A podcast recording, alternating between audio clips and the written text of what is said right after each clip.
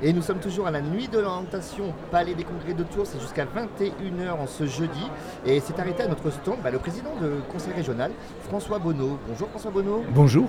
Alors vous êtes venu vous orienter, vous ? Oui, oui, je suis venu m'orienter, je suis venu surtout partager cet événement qui est majeur, près de 6000 personnes attendues, des jeunes, des collégiens, lycéens, des étudiants, leurs familles, et dans une espèce de fête, dans une espèce d'effervescence. C'est ça la spécificité, je trouve, des Nuits de l'Orientation. C'est l'orientation enthousiaste, l'orientation joyeuse, l'orientation main tendue, et ça, c'est précieux. C'est à un moment où des jeunes réfléchissent à leur avenir, qui puisse se faire sans une pression, sans une angoisse, qui puisse se faire en étant heureux de se projeter dans un avenir, de chercher leur voie. Et puis c'est tellement je disais main tendue, plus de 200 ou 250 professionnels qui prennent du temps, 150 métiers représentés, toutes les structures de l'orientation qui travaillent main dans la main, pour créer un univers qui soit sympa, qui amène à envisager son avenir, encore une fois, de manière joyeuse, de manière optimiste, parce que c'est comme ça qu'on fait des bons choix. C'est pas sous la pression de l'angoisse. Choisir son destin par des formations, c'est quand même pas une petite affaire. Si on le fait dans un moment où on prend confiance en soi, où on sent que le monde nous attend, c'est quand même très, très, très, très précieux. Et vous voyez, par rapport à tout ce qu'on fait, les forums sur la formation, les visites d'entreprises, etc., ce moment-là, des Nuits de l'Orientation, il a complètement sa place, il a acquis sa place. On le voit avec tout le monde qu'il y a déjà, là, il est quelle heure ? 17h27. C'est impressionnant. Puis vous voyez, les jeunes entre eux, les familles, les parents qui eux aussi se disent comment ça va se jouer l'orientation de mon enfant, qui accompagne un lycéen qui en classe de première commence à s'interroger, etc. Je trouve ça vraiment dans un processus continu. C'est pas one shot l'orientation.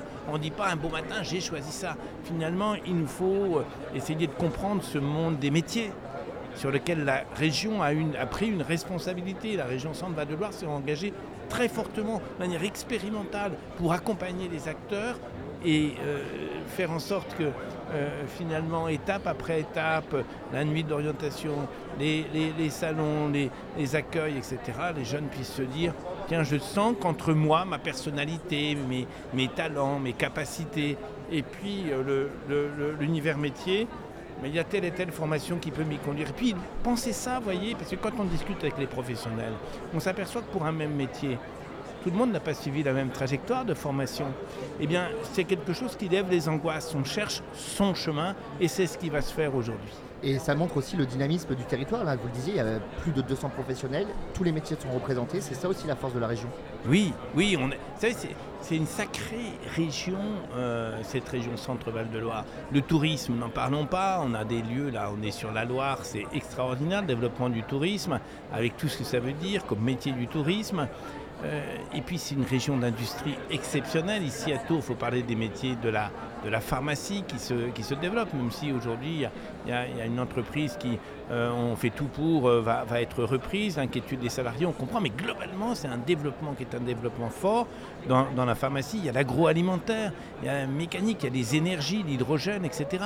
Les jeunes ici ont vraiment des possibilités importantes dans l'industrie. Et puis, il y a tous ces métiers dits du tertiaire, les soins aux personnes, la médecine, tout ce qui est infirmière, soins aux personnes. Et puis, il y a aussi tous ces métiers tertiaires de la gestion, qui sont des métiers, on en parle sans les connaître. Rencontrer un professionnel, ça permet de mettre des images, des réalités sur les mots. Sur les mots, tout à fait. Et puis ça permet aussi, tous ces métiers-là, cette orientation-là aussi, de fixer les jeunes sur le territoire. On sait qu'un territoire a besoin aussi de réussir à capter cette population. Vous savez, quand je rencontre les responsables d'entreprise, le premier sujet qu'ils abordent, en disant comment la région peut nous aider, c'est celui des compétences. Vous avez raison. Ils craignent, les responsables d'entreprise, ressources humaines, etc., de ne pas avoir demain les compétences qui leur permettent de porter les produits nouveaux en lien avec les grandes transitions environnementales, numériques, etc. Ils craignent de ne pas avoir les jeunes qualifiés pour les métiers du soin, ils craignent de ne pas avoir ces ingénieurs en grand nombre, etc. la ressource humaine, les compétences humaines, les qualifications, c'est vraiment le nerf de la guerre aujourd'hui. Eh ben, on en a une belle preuve lors de cette Nuit de l'Orientation 2023. Eh ben, merci à vous de vous être arrêtés. Puis, bonne balade au salon alors. Merci infiniment et vraiment pleine réussite à ce salon. À bientôt.